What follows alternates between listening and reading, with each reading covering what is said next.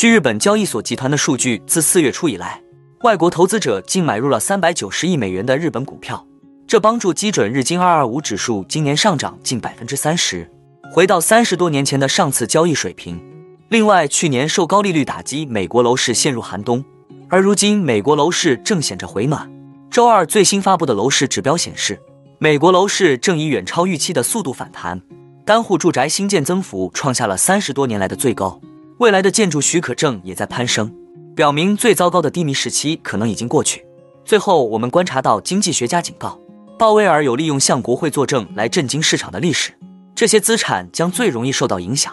而股市是否已经找到生存之道？哈喽，大家好，欢迎来到我的财经老师说，带您用宏观经济解读世界金融市场，帮助你掌握趋势，提前实现财富自由的梦想。如果你也对股市投资理财以及宏观经济市场感兴趣，记得订阅我的频道，打开小铃铛。这样你才不会错过最新的影片通知哦。那我们就开始今天的节目吧。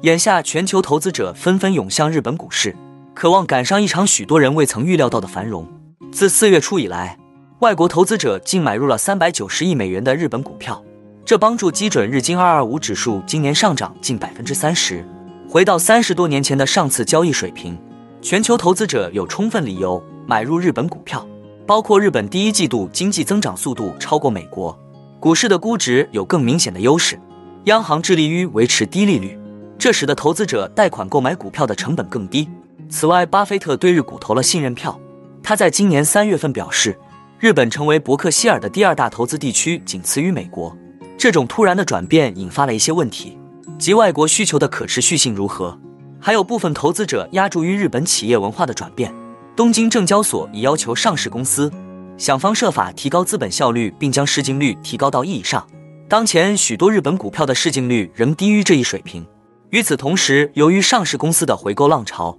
股票供应量将下降。据三井住友日兴证券的数据，日本东证指数中的三百七十多家公司已宣布股票回购，价值相当于三百二十四亿美元。有望打破去年创下的年度回购记录。高盛首席日本股票策略师表示，这些因素构成了强大的利好组合，至少是过去十年以来从未见过的。然而，正如老话所说，“天欲其亡，必令其狂”。一些一直购买日本股票的外国投资者担心，最近的上涨造成了价格泡沫。法国巴黎财富管理公司首席投资顾问表示，日股很容易出现回调，因为它已经超买了。但鉴于正在进行的结构性变化。日股的长期前景是积极的，策略师称我们将继续寻找买入机会，特别是当市场下跌时。日本央行行长植田和男表示，近期东京股市的走强可能反映了日本经济和企业盈利的光明前景。他在上周五的新闻发布会上表示，日本股票和其他资产价格上涨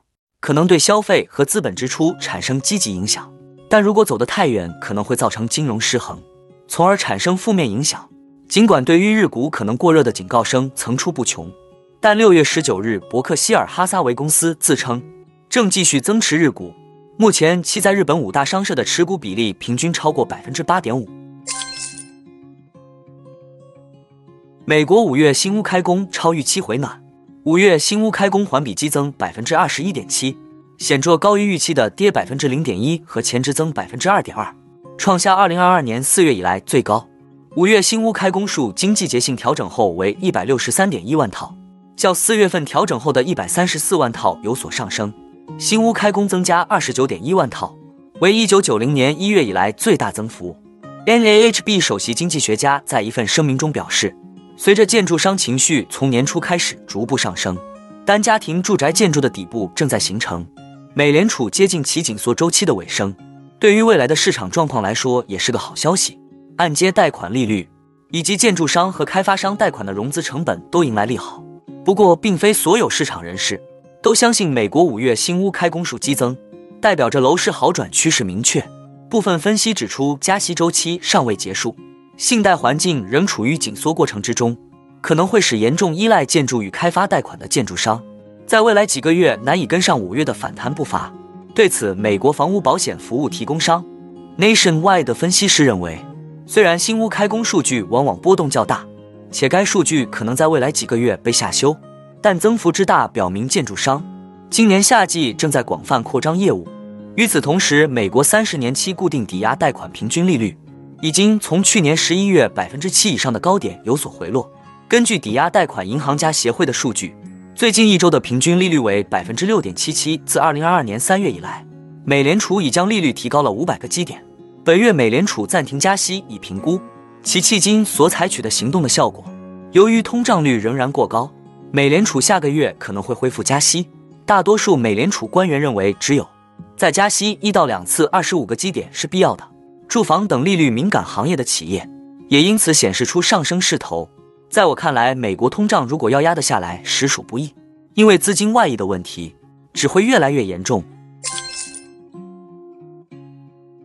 投资者当前等待美联储主席鲍威尔周三开始的国会作证，因为可能对美联储在二零二三年剩余时间内的利率前景提供更多见解。BMO 资本市场利率策略师表示，在六月政策会议后，鲍威尔不太可能这么快就试图改变美联储传达的信息。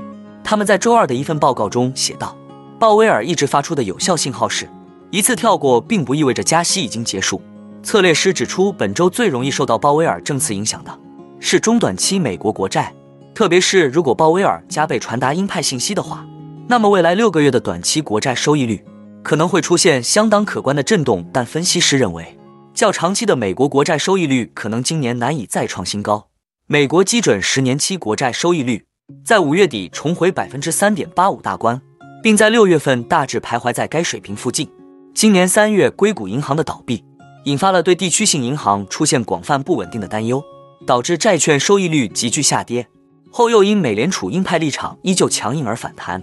独立投资研究机构 BCA Research 表示，除非发生三件事，否则今年剩余时间里，十年期美国国债收益率不太可能升至百分之三点八五以上。BCA 研究人员在周二的一份客户报告中表示，由于预计核心通胀率在未来六个月内将显着下行，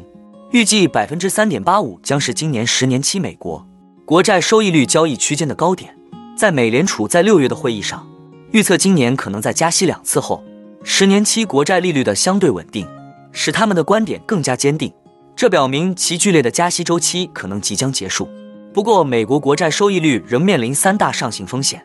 BCA 指出，首先，非住房核心服务通胀的持续粘性，包括医疗保健行业的工资增长，可能鼓励美联储在今年下半年继续加息，这将推高债券收益率。以 CPI 衡量的美国年通胀率已经从去年夏天百分之九以上的峰值放缓至五月份的百分之四，但核心通胀率一直难以控制。第二个可能影响美国国债市场前景的因素是，短期利率市场是否继续预期美联储不会在六月份兑现。今年再加息五十个基点的预期，以美国债券策略师为首的 BCA 团队写道：“我们还认为通胀将足够疲软，美联储的紧缩力度将低于目前的预期，但我们和市场都存在着重大风险，极可能误判美联储抗击通胀的决心。”最后，他们预测的第三个风险来自看涨债券的强烈共识。摩根大通的美国国债客户调查显示，净多头头寸为二零一零年以来的最高水平。传统的投资逻辑告诉我们。任何市场上的极端仓位都应被视为一种反向指标。